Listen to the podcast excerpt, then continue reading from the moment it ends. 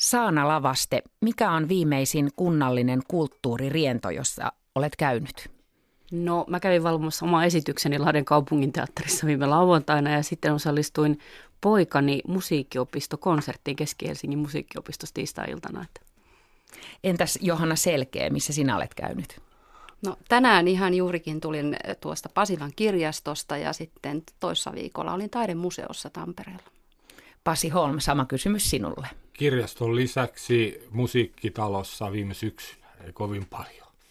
Aleksis Salusjärvi, kollegani, paljasta sinäkin kunnallinen kulttuuririento kohteesi. No itse asiassa mä oon käynyt melkein joka päivä tai ainakin pari kertaa viikossa Maunula-talossa, joka nyt on avattu, jossa nuoret itse pyörittää kahvilaa ja tää on tämmöinen, siinä on itse asiassa kauppa samassa ja nyt mä kävin siellä äänestämässäkin, että siinä on kirjasto ja uskomattoman hienot lähiöfasiliteetit. Nyt alkaa Kultakuume. Tällä kertaa Kultakuume on kulttuurinen kuntavaaliohjelma ja minä olen Anna Tulusto.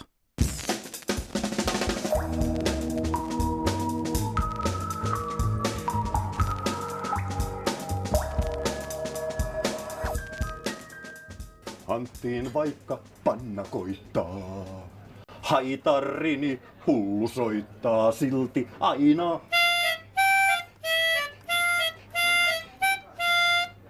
Korjattiin se kertaa monta, vaan se oli toivotonta. Peli soitti. Vaikka painais nappuloita, silti kuuluu aina noita. Westerinenkin sen näki, sanoi hullu niin kuin käki, on tuo peli. Mereenkin se putos kerran hetkeksi ja vuoden verran aallot soivat. Juha Hurme, Kultakuumeen kolumnistinakin tunnettu teatterintekijä ja kirjailija, lauloi tuossa Reino Helismaan sanoin haitarista, jonka soitto ei sammu vaikka mikä tulisi vastaan. Samalla tavalla taide ja kulttuuri sinnittelevät tässä maassa. Hurme säesti tuossa itseään lelusaksofonilla ja tuo äänitys on tehty pari vuotta sitten Tampereen telakalla lounasaikaan. Tämä esitys löytyy videona Kulttuurin välikysymys -nimisen sivuston alta Ylen verkkosivulta. Siellä on iso määrä muitakin taidevideoita, jotka tavalla tai toisella kommentoivat suomalaista yhteiskuntaa ja politiikkaa. Me teimme Aleksis Salusjärven kanssa ja muun työryhmän kanssa Ylen kulttuuritoimituksessa parina edellisenä vuonna Kulttuurin välikysymys -nimisen kokonaisuuden, jossa taiteen keinoin tarkasteltiin politiikkaa. Ja tänään me teemme kulttuurin välikysymyksen, eräänlaisen kulttuurin välikysymyksen. Myös te Kultakuumeen kuuntelijat saatte osallistua lähetysikkunan avulla tähän lähetykseen. Me ollaan nimittäin sitä mieltä ja tultu tähän lopputulokseen, että tulevat kuntavaalit ovat ennen kaikkea kulttuurivaalit. Hallitusohjelmassa kunnille annettiin lisää valtaa ja vapautta päättää näistä lakisääteisistä kulttuuripalveluista ja ensi sunnuntaina nämä kaikki lunastuu, nämä uudet bukstaavit. Poliitikot pitävät hurskaita puheita kulttuurin saavutettavuuden puolesta, mutta saman aikaan Suomi jakautuu melkeinpä kiihtyvällä tahdilla. Me kirjoitettiin tästä aiheesta vähän perustavampi artikkeli, se löytyy Yle Kulttuurin etusivulta, mutta tänään me kysymme Kultakuumeessa, onko kulttuurin saavutettavuus totta vai fantasiaa? Voiko Suomen jakautumista estää jollain tavalla ja löytyykö uusia ajattelutapoja tähän aiheeseen? Ja tässä suorassa lähetyksessä kunnista ja kulttuurista keskustelevat jo tässä ihan ohjelman alussa ääneen päässeet teatteriohjaaja ja ohjaustaiteen professori Saana Lavaste, Kuntaliiton erikoisasiantuntija Johanna Selkee ja Taloustutkimuksen tutkimusjohtaja Pasi Holm. Kultakuume. Aleksis, kohta päästämme meidän hyvät vieraat ääneen, mutta sinulla on väite.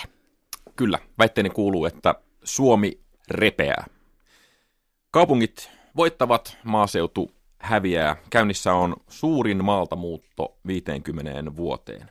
Joka kuukausi 2000 ihmistä muuttaa suuriin kaupunkeihin pieniltä paikkakunnilta. Tämän lähetyksen aikana 3 ihmistä pakkaa reppunsa ja muuttaa kaupunkiin asumaan. Helsinki-Tampere kasvukäytävä on oikeastaan Suomen kuumin piste, jolla tuotetaan jo nyt puolet Suomen yritysten liikevaihdosta ja kulttuurista reilusti yli puolet tehdään tällä samalla alueella. Kulttuurin näkökulmasta oikeastaan tämä on myöskin se alue, johon tehdään Tanssintaloa ja Guggenheim-museota, ja muu Suomi on yhtäkkiä näivettymässä. Suomen Kuvalehti laski, että 57 kuntaa käy kuolinkamppailua, eli 1/5 kunnista. Väitteeni kuuluu siis, että Suomesta on jo tullut eriarvoinen paikka asua. Saana Lavaste, sä oot ohjannut teatteria eri puolilla Suomea ja perehtynyt tämmöiseen kulttuurisuomeen myös valtionosuusrahoitusta uudistavan ryhmän jäsenenä. Näetkö sä tämän asian työssäsi? Onko Suomi eriarvoinen paikka noin taiteen tekijän näkökulmasta? No täytyy sanoa, että kovin erilaista taidetta voi tehdä, siis tai täytyy tehdä eri paikoissa. Että mä oon sanonut, että Helsinki on tietyille taidemuodoille ainoa, missä niille löytyy yleisöä esimerkiksi. Että kyllä mä esimerkiksi teatteriohjaajana, jos mä ohjaan Vaasan kaupunginteatteriin, Joensuun kaupunginteatteriin tai Helsinkiin, niin mietin sitä eri kautta. Se liittyy varmaan siihen, että mitä on tarjolla, mikä on ihmisten niin kuin kulttuurinen tottumus, mitä ne on tottunut katsomaan, kokemaan, vaatimaan. Ja ehkä tietynlainen yhtenäiskulttuuri vielä vallitsee pienemmissä kaupungeissa, eli siinä ohjelmistoa täytyy ajatella niin, että tätä ei voi millekään todella kapealle segmentille suunnata, vaan tämä pitää ajatella tämmöisenä yhteisenä. Et suuret näyttämöt tarjoaa sen ison kysymyksen, että mikä vaikka Lahden kaupunginteatterissa on sellainen aihe, joka täyttää 600 vaikka sen katsomonilta toisen jälkeen. Eli se yhtenäiskulttuurin hajoaminen näkee todella paljon tämmöisessä ohjelmistopoliittisessa pohdinnassa. Pasi Holm, talvella kohautit kansaa ehdottamalla, että kulttuuria pitäisi tukea sen suosion perusteella tai tämmöisiä kannustimia tulisi synnyttää. Miltä tämä kuulostaa? Tämä Saana Lavasteen maalaama kuva eriarvoista Suomesta.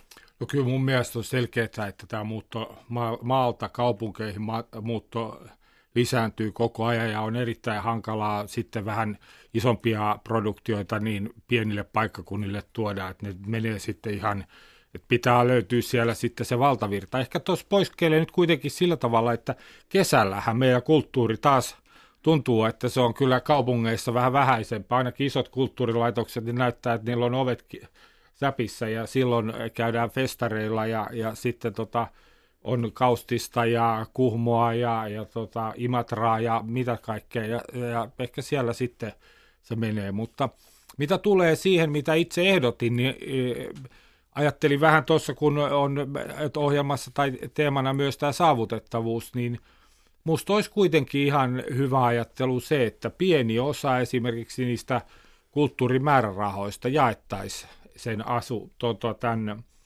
asiakastyytyväisyyden käyntien mukaan, kuinka paljon ihmiset osallistuu siihen kulttuurientoihin, että musta sitä osuutta voisi pikkasen kasvattaa, vaikka nykyisestä lisätä 10-5%. Musta se olisi hyvä, että kulttuurissakin opittaisi sitä ajattelua, että kun saavutettavuus on semmoinen sana, että sitä ei niin kuin, siinä ei ole tekijää eikä kohdetta, se on niin kuin passiivista, niin sanotaan, että ketä nyt yritetään saavuttaa, mihin kehen se kohdentaa. Musta se olisi hyvä asia.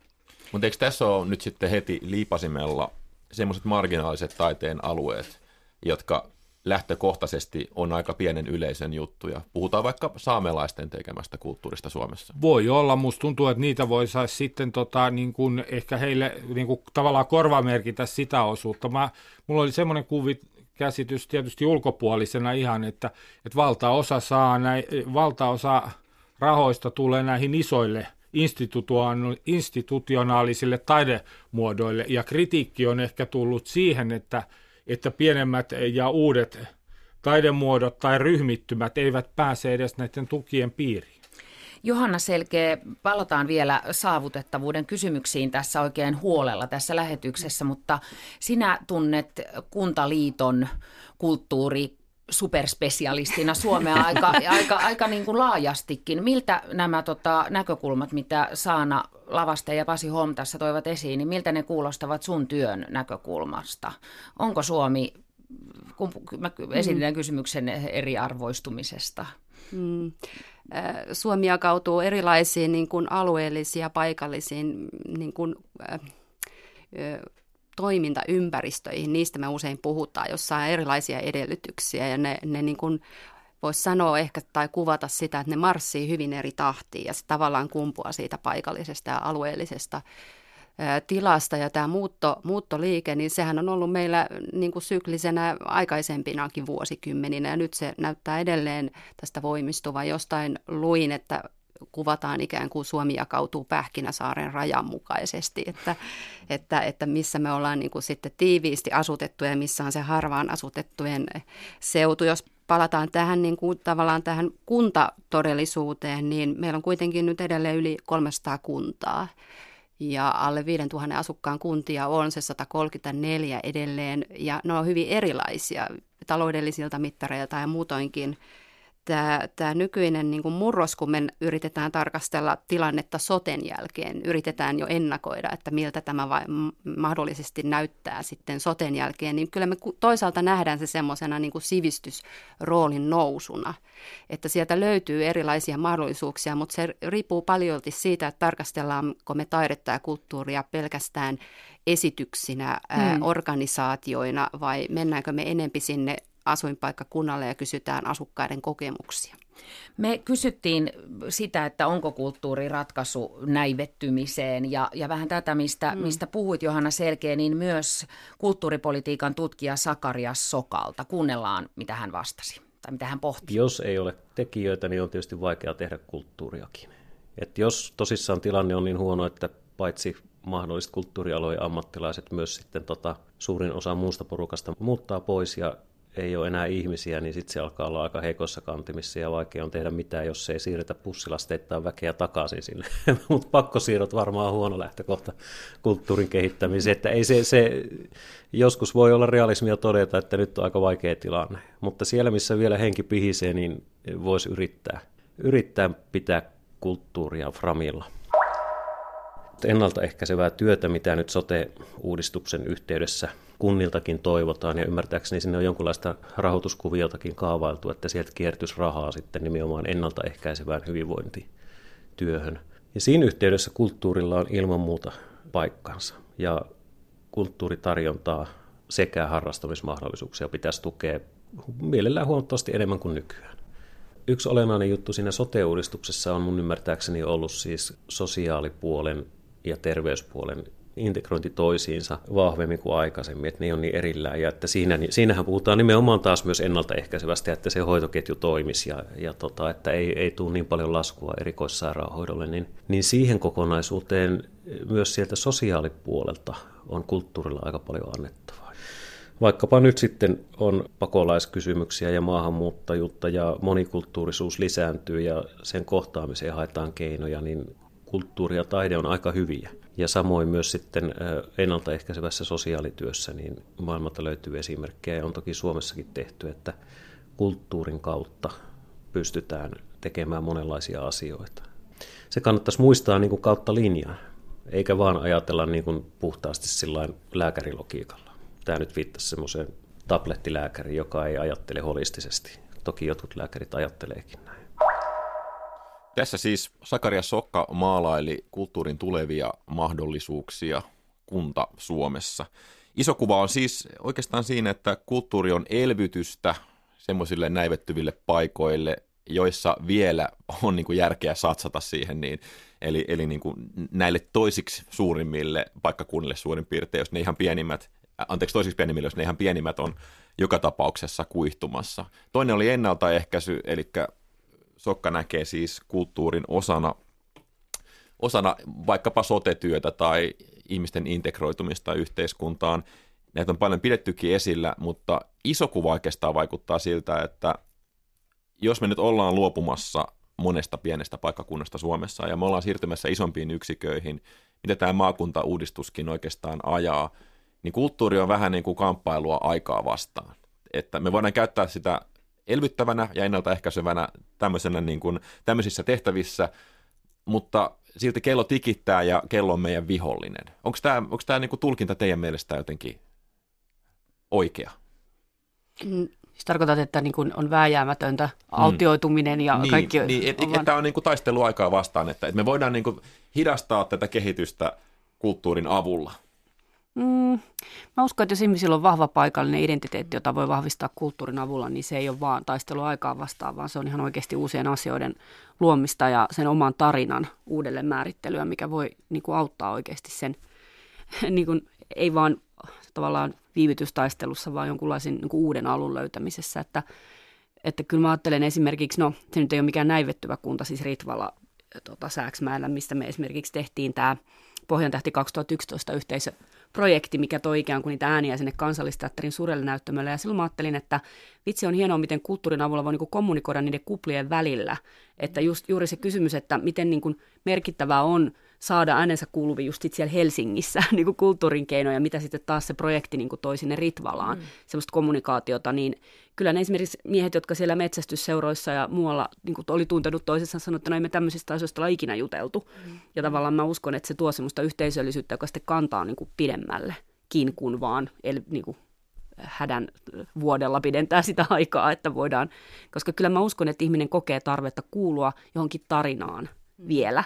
Ja jos ne siteet katkee, niin silloin se tuntuu, että no ihan sama siitä mennä muualle ja aloittaa joku uusi, jos ei enää löydä yhteyttä siihen tarinaan, mikä on siellä paikallinen tarina.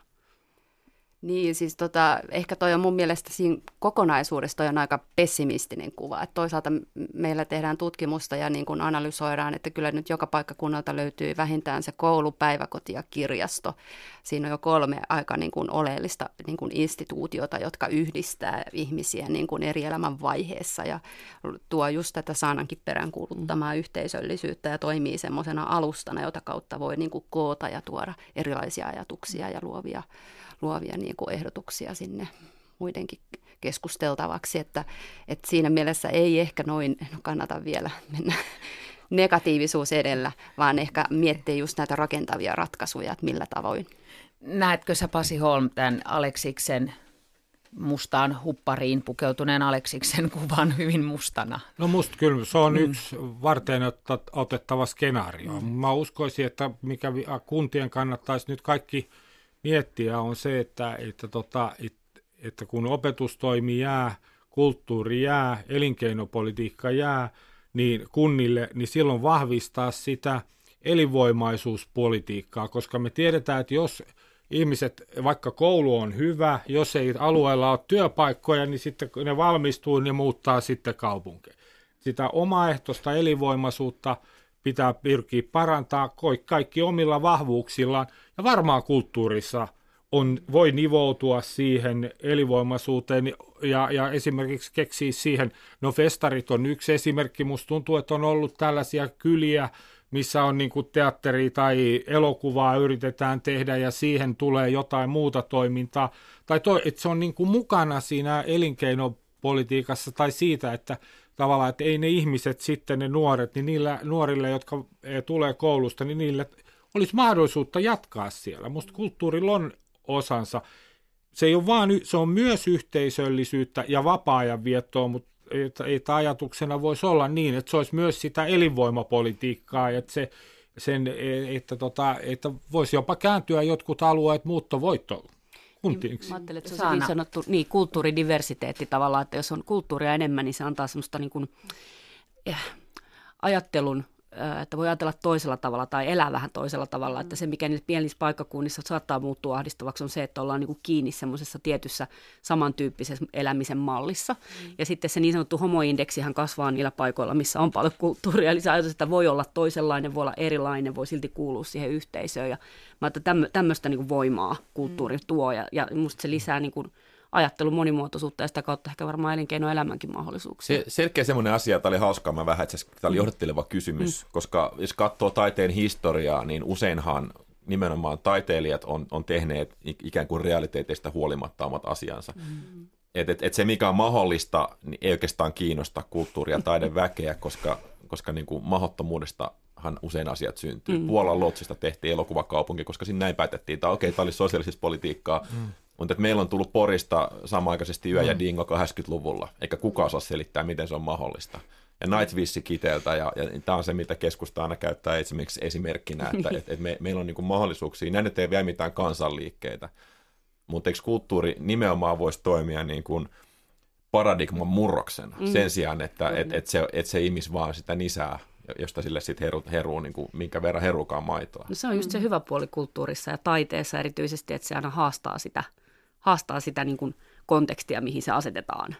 Että kun sä annat tehtävän taiteelle, niin se kysyy, että no eikö se tehtävä voisi uudelleen määritellä jollain toisella tavalla. Ja se on vähän ärsyttävää. Nimimerkillä olen teatterikorkeakoulussa opettajana ja ei voi olla yhtään tehtävää, mitä ne opiskelijat ei jotenkin kritisoisi tai tekisi toisella tavalla, mutta se on myös se hyvä puoli siinä, että se synnyttää niin kuin uudenlaisia tapoja ajatella ja sitten ehkä juuri tämän, että tekee mahdottomasta mahdollista, että kyllä mä näen, että monetkin taiteilijat ja tekijät mielellään olisi jossakin, missä olisi niin kuin enemmän tilaa. Ja niin kuin, että kyllä mä näen, miksi kaikki tekee Helsingin omat juttunsa? Miksi ne maakunnat, miksi niistä ei sitten synny näitä asioita? No tämä on mielenkiintoista, kun nyt on tämä ekologinenkin diskurssi niin vahva, että on sellainen tietty niin kuin ajatus siitä, että pois kaupungeista tämmöisen niin kuin permakulttuurisen elämisen luo. Niin esimerkiksi tämmöinen Mustarinda-säätiöhän toimii siellä Kainuussa, jossa sitten ramppaa ihan oikeasti kaikki Helsingin kirjoittajat vuoron perään siellä. Niin kuin, no joo, mutta kyllä mä niin kuin luen tuollaista niin kuin liikettä, että jos vaan niin kuin hiljaisia signaaleja. Niin, kyllä mä luen semmoisia. Ja jostainhan ne lähtee niin kuin liikkeelle, että jos me mietitään nyt meidän tämmöisiä tiettyjä menestystooreja, niin kuin joku Kuhmo taikka just festarit Sodankylää taikka sitten Mänttä-Vilppulaa, joka on niin kuin rakentunut uudestaan sille vanhalle teolliselle perinnölle, niin nehän on lähtenyt vähitellen jostain ja sitten se on ikään kuin imennyt sitä muuta sinne ja sitten siitä tulee vähitellen pysyvää toimintaa, että joku tämmöinen festari tai pop-up-tyyppinen juttukin voi olla semmoinen, joka yhtäkkiä ottaa sinne. Ja siivet kantaa. Mulle ehkä tulee mieleen semmoista, että mitä konkreettisesti, mitä mä ajattelen, niin että Porijazzi, sitten on kilpailevan yhtiön tämä Suomi Areena siinä, niin ajatuksena on niin, että sinne tulee sitten yhteiskuntavaikuttajia, sekin voisi ehkä laajentua niin kuin, että se ei ole eliitin juttu, mä ajattelen, että sitten siellä on kulttuuria, sitten siellä on päivällä jotain yhteiskunnallista keskustelua ja siihen voisi pikkasen saada sinne syvempiä kansanrivejä mukaan ja Matti Meikäläisiä ja sitten ne voisi mennä sinne illalla sinne jatsijuttuihin ja tämän tyyppistä, että se menee niin kuin, ja sitten, että ei ole niin kuin kulttuuri omaa juttua, koska sitten se käy niin kuin, ehkä heavy userit käy sitten helposti niissä ja se ei niin kuin levi siitä, ehkä se siinä pienimuotoisesti, mutta en tiedä, onko se. Paluu antiikin Kreikkaan, jossa teatterissa käyminen oli pakollista, niin se halusi äänestää. Mutta onhan meillä hirmu hyviä, jos miettii tätä, että meillä on laadukas, hyvä perusopetus, jossa on taidekasvatusta. Sen oheen meillä on tällaisia kulttuuripolkunimisiä erilaisia juttuja, joissa tavallaan esimerkiksi lapset niin kuin pääsee tutustumaan alueensa paikallisiin kulttuuriorganisaatioihin, saa sitä juuri teatterikokemusta ja muuta. Tämän tyyppisiä meillähän on koko Suomen nimi täynnään. Et siinä mielessäkin on hyvä pitää mielessä, että pienikin voi niin kuin vähitellen synnyttää aika pitkäaikaisia, elinikäisiä juttuja. Nyt kun me saatiin tähän hyvin mukaan ne ihmiset, jotka kuluttavat, käyttävät, katsovat, kokevat, mikä se sana onkaan, kulttuuria, niin mennään kohti sitä sanaa saavutettavuus. Me kysyttiin kuntavaaleihin rekisteröityneiltä puolueilta, että mikä on heille kaikkein tärkein kulttuuriasia ja kaikki puolueet, huolimatta siitä, että olivatko he oikealla tai vasemmalla tai suojelivatko he eläimiä vai taiteen vapaata jakamista verkossa, niin suuri osa heistä oli ihan samaa mieltä, että kirjasto ja saavutettavuus. Me kysyttiin myös Sakaria Sokalta, kulttuuripolitiikan tutkijalta, tästä sanasta. Tuntuu olevan tämänhetkinen muotitermi tästä, jos sä oot noin katsonut läpi ja tuolta näyttää, niin vahvistaa sitä ihan samaa tuntemusta, mikä itsellä on, että tietyt termit nousee semmoiksi, mitä sitten toistellaan, hulluna hoitaan. Mutta ei se nyt huonokaan asia ole, että saavutettavuudesta puhutaan, koska sehän palautuu sitten pohjimmillaan yhdenvertaisuuskysymyksiä siihen, että miten me koetaan ja kohdellaan kanssaihmisiä. Saavutettavuuden toteutuminen edellyttää sitä, että otetaan toinen ihminen mahdollisimman tasapuolisesti huomioon. Siitä siinä on pohjimmiltaan kyse. On aika paljon rakenteita, jotka estää esimerkiksi erityisryhmien osallistumista. On aika paljon asenteita, jotka estää vähemmistöryhmien tai eri tavalla ajattelevien tai toisenlaista taustasta tulevien osallistumista. Ja nämä liittyy saavutettavuuteen. Että se olisi tuotava paljon vahvemmin kaikkinaiseen keskusteluun, jos todella. Ihanaa, että puolet on tekemässä näistä meille yhdenvertaisen yhteiskunnan. Näinhän he ovat luvanneet, jos saavutettavuutta kaikki haluaa edistää. Me löydettiin tämmöinen kiinnostava ristiriita, että kun kysyy poliitikoilta puolueeseen katsomatta, mikä on tärkeää, mikä on kulttuuripolitiikan tärkein kysymys, ne vastaavat saavutettavuus yhteen ääneen. Kun kysyy Suomen kansalta, että mikä on tärkeää kulttuurissa, saavutettavuus nousee ykköseksi. Ja myöskin se, että kulttuuri on peruspalvelu ja oman kunnan elinvoimaisuuden lähtökohta oikeastaan. Näin ajattelee suurin osa suomalaisista. Kaikki on samaa mieltä. Kaikki on sillä lailla, että ei löydy oikeastaan sellaista ääntä, joka nyt niin kuin olisi sit särönä tässä kokonaisuudessa. Ja siitä huolimatta, kun katsoo statistiikkaa, mitä on tapahtunut Suomessa, niin tämä saavutettavuus, esimerkiksi fyysinen etäisyys lähimpään julkiseen kulttuuripalveluun, onkin kasvanut vuosien saatossa, lukuun ottamatta tätä meidän metropolialuetta. Miten tällainen ristiriita on selitettävissä? Onko nämä poliitikot, juksaako ne meitä? Koska selkeästi näyttää siltä, että ne sanoo yhtä ja tekee toista. Ne katsoo gallupit, ne katsoo kansan mielipiteen, lyö käsiä yhteen ja huutaa hurraata. Ja sitten karu fakta on se, että laitetaankin lappuluukulle. Osaatko sanoa, Johanna Selkee, tähän jotain? Joo, statistiikkaa, tilastot on hirveän tärkeitä just tähän, että ne oikeastaan saa niinku sen mietinnän, että mikä tässä on taustalla ja mikä se kuva on. Jos me ajatellaan semmoinen niinku käyttäjän ja kuntalaisen kokemus, niin mä palaisin edelleen sinne paikalliseen ja alueelliseen todellisuuteen. Mekin tässä ollaan ihan hövelisti puhuttu kulttuurista, mutta me ei ole sen enempää sitä määritelty vaikka palveluina tai sisältöinä tai kuka sitä tekee, missä laajuudessa, minkä ikäisille ja voiko se itse olla tekemässä ihminen vaiko ei. Kirjastojen osalta niin on hyvä huomioida, että se on sekä fyysistä että sähköistä tänä päivänä ja myös entistä enempi muissakin palveluissa. Että meillä voi olla, että me tuotetaan palveluita jossain ja sitä voidaan kokea sitten niin kuin digitaalisesti laajemmin. Musta tuntuu, että tuosta politiikka-asiasta niin sillä tavalla, että jos mä olisin poliitikko, mä vastaisin samalla tavalla. Kirjasto on kukka tuttu kaikille, se tavoittaa mahdollisimman ison joukon ihmisiä, se kannattaa sanoa näin vaalialla, koska poliitikot haluaa ison joukon ihmisiä, niiden ääniä. Ja toinen asia, saavutettavuus sanana on se, että siitä puuttuu kuka ja saavuttaa, mihin yritetään saavuttaa. Ja silloin kun se on tällainen sana, niin se ei syyllistä ketään, se on hyvä kaikille, se on käsitteenä liian musta vaikeaa, että omalta kannalta, jos ajattelee konkreettisesti, niin joskus tulee ajatuksena, että haluaisi mennä operaan tai haluaisi mennä jonnekin, sitten alkaa miettiä lippuja, no liput on loppu, no se into loppu siihen, niin sitten se saattaa tulla mieleen joskus uudestaan, että se ajatus niin kun tulee niin, että se on sillä tavalla häilyvää ja sitten siitä mietitään. Musta Helsingissähän ei ole saavutettavuusongelma, musta kulttuuripaikat on aina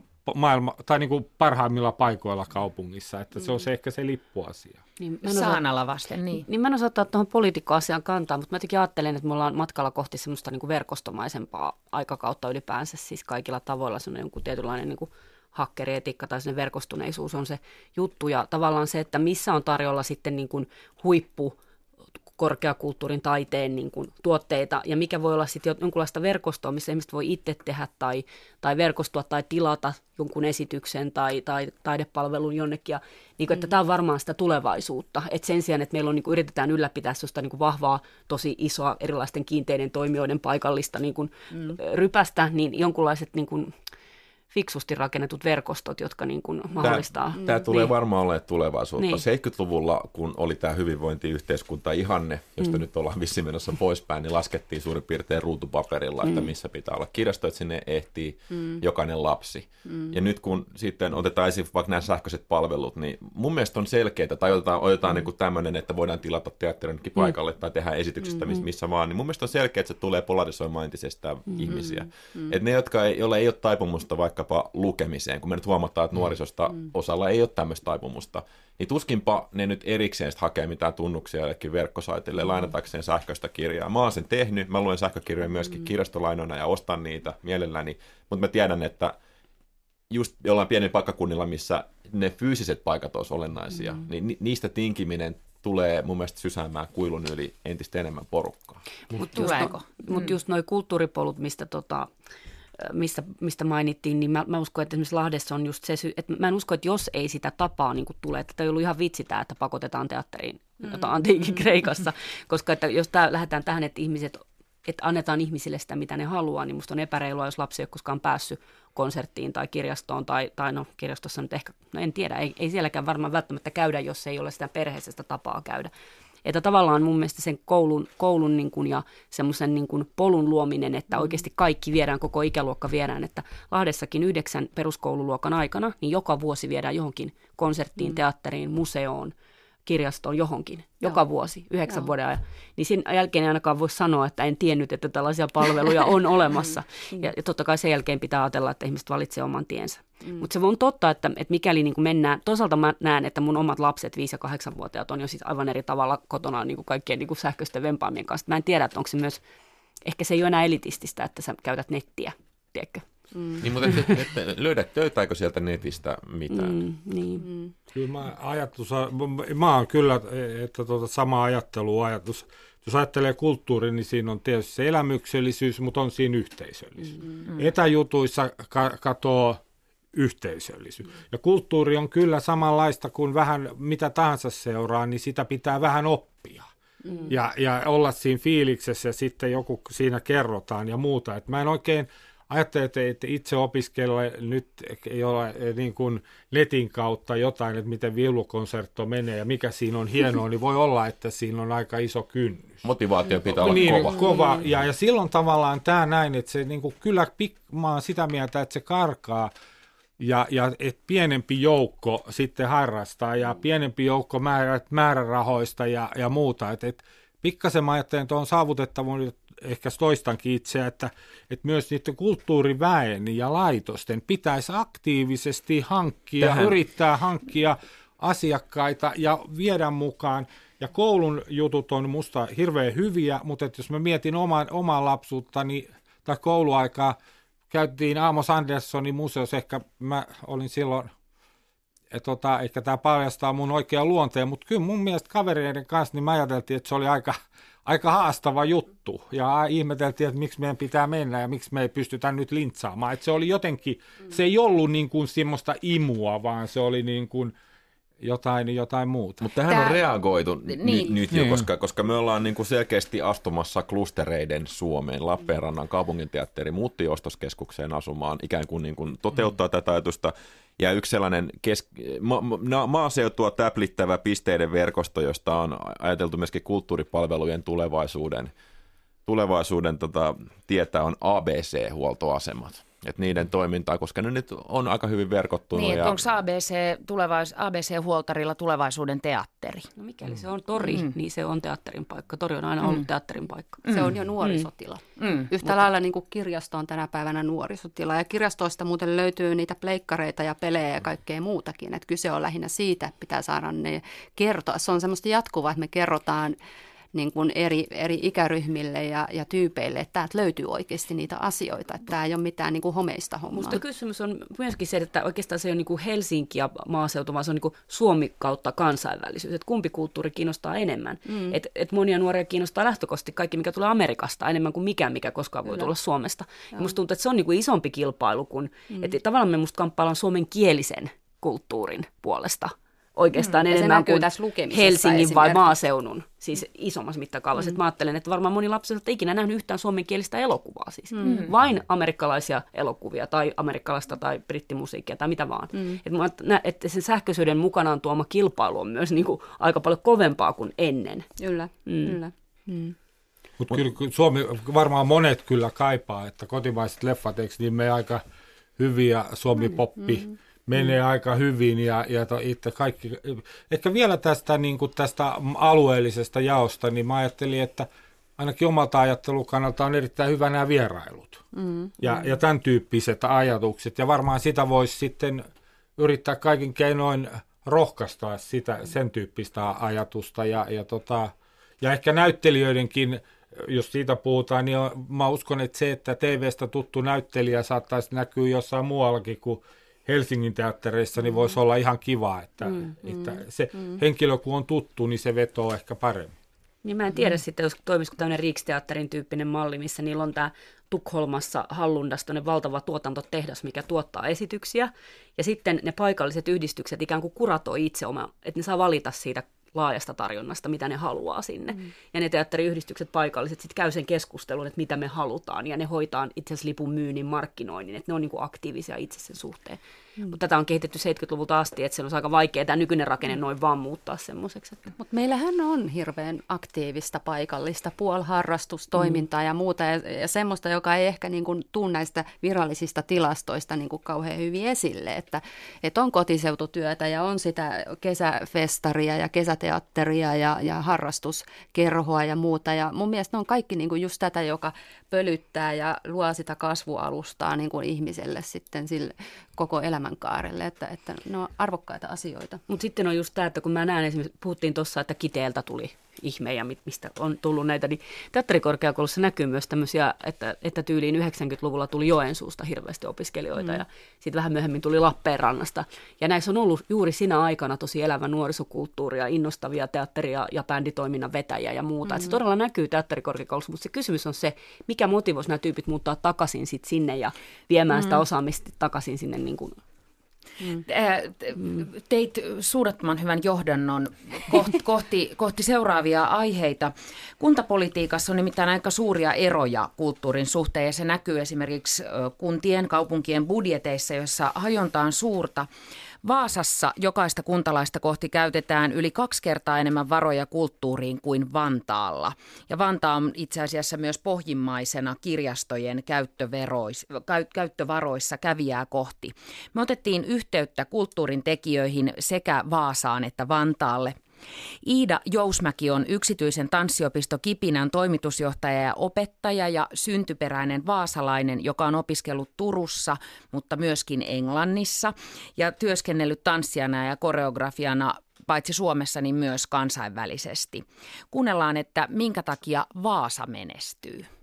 Ehkä se just se kaksikielisyys näkyy täällä hienosti ja se, että ollaan ainakin mun työympyröissä ollaan hyvinkin avoimia sille ja koetaan se ikään kuin rikkautena aina, että opitaan toisiltamme, vaikka ei kaikki välttämättä, enkä minä itsekään ole kaksikielinen, mutta se niin kuin on aina semmoinen ihana lisähaaste ja rikkaus siellä mauste, että se tuo lisää sitten totta kai lähikunnista ja muualtakin sitä enemmän porukkaa sitten kuin vain yksistään Vaasasta, että meilläkin on paljon oppilaita tuolta Vöyriltä ja muualta, kun lähdetään Vaasan rannikkoon ylöspäin tai sitten muista maakunnista. Se ainakin kertoo jotenkin paljon siitä Vaasan semmoisesta ympäristöstä ja positiivisuudesta se, että ainakin mun lähipiirissä on tosi paljon paluumuuttajia.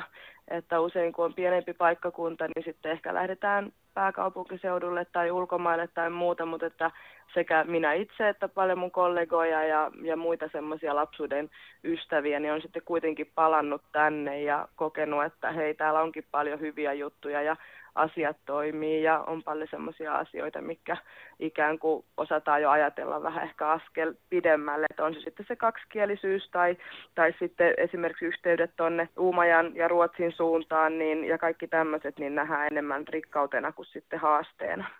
Yhä enemmän, mitä sieltä saadaan taas sitten nuoria sukupolvia ja ikäpolvia mukaan, niin jotenkin, että se kulttuuri nähdään semmoisena asiana, että se on niin kuin kaikkien oma juttu ja aina voi niin kuin itse järjestää, itse olla aktiivinen. Että se, mikä mun mielestä esimerkiksi Helsingissä on tosi mahtavaa, että siellä niin kuin on näitä tämmöisiä kaupungin alueen omia esimerkiksi tapahtumia ja itse jengi järkkää ja sitten saattaa hakea rahoitusta tai sponsorikohteita muuten, mutta että se ei välttämättä ole se kulttuuri, vaan just sitä, että okei, käydään siellä teatterissa tai orkesterijutussa, mikä nekin on tietenkin tärkeitä kaupungissa, että tarjotaan semmoista ikään kuin perusjuttuja, mutta että sitten se kulttuuri voi olla myös vähän pienimuotoisempaa ja semmoista yhteisöllisempää.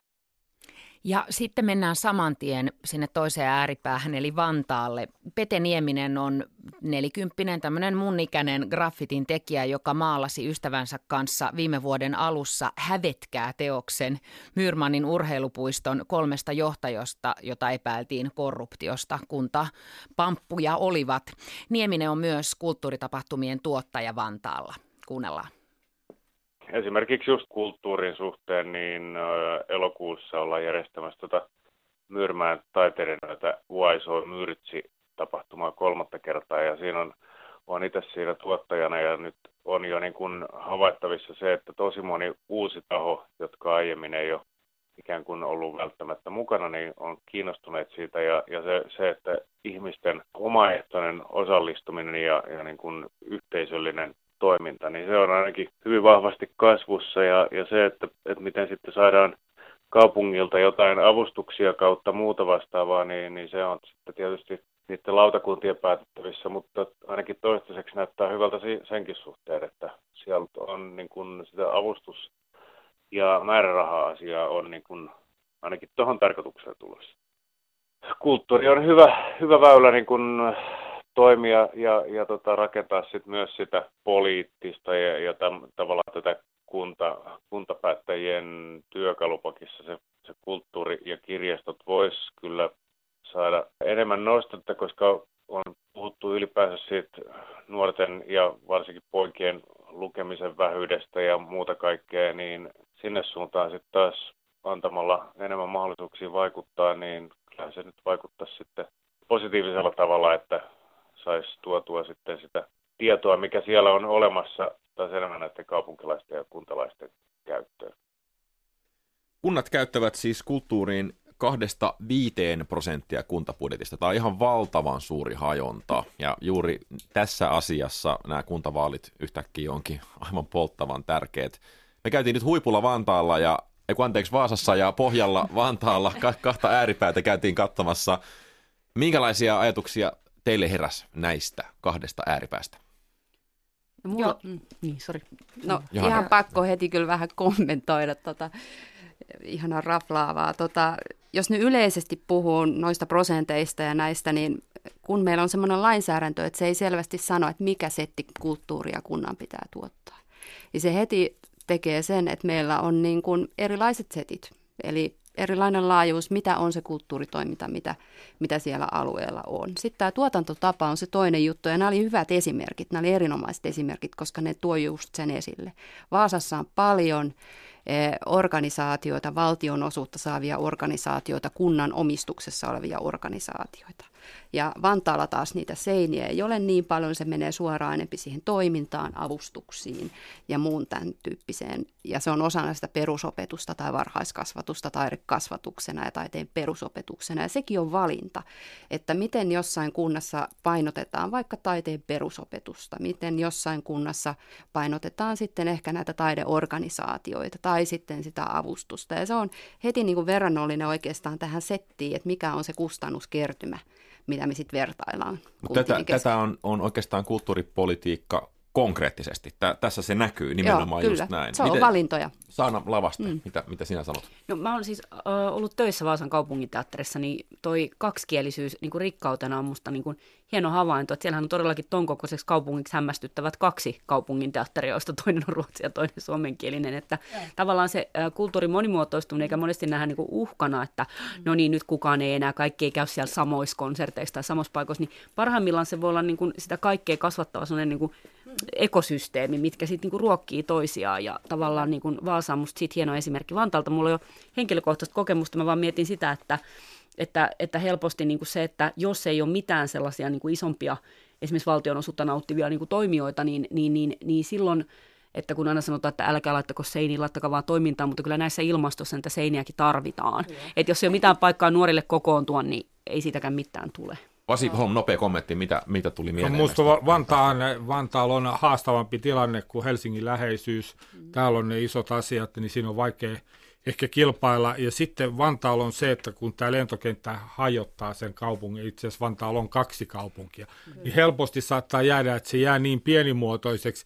Ja sitten siitäkin on sitten helposti leikattua tulee, kun ei se keskity jotenkin. Että Vantaalla on... Mutta kyllä mun mielestä Vantaan pitää, ja mä uskon, että Vantaa on piristynyt niin kuin kaupunkina tosi paljon. Mä uskon, että se ottaa Espoosta mallia. Espoossa on enemmän näitä isoja tämmöisiä niin kuin taidejuttuja, ja siellä on, Espoossa on myös urheilua. Vantaa tulee ilman muuta kasvattaa sekä urheilua että kulttuuritoimintaa seuraavien 10-20 vuoden aikana. Mä oon ihan varma. Me tutkittiin näitä statistiikkoja ja itse soiteltiin ja mä tein taustapuheluitakin. Ja se asia, mikä nousee ylös ja esiin aina kertotonsa jälkeen, on yhteisöllisyys, kulttuurin yhteisöllistä. Ja meillä on sen takia tämmöinen väite, miten me voidaan pelastaa Suomen kaikki kunnat. Ja oikeastaan tämä väite perustuu yksinkertaiseen havaintoon, että julkiseen kulttuuriin satsaaminen kumuloituu. Se tarkoittaa ylipäätänsä ihmisten osallisuutta ja yleistä ilmapiiriä. Mm.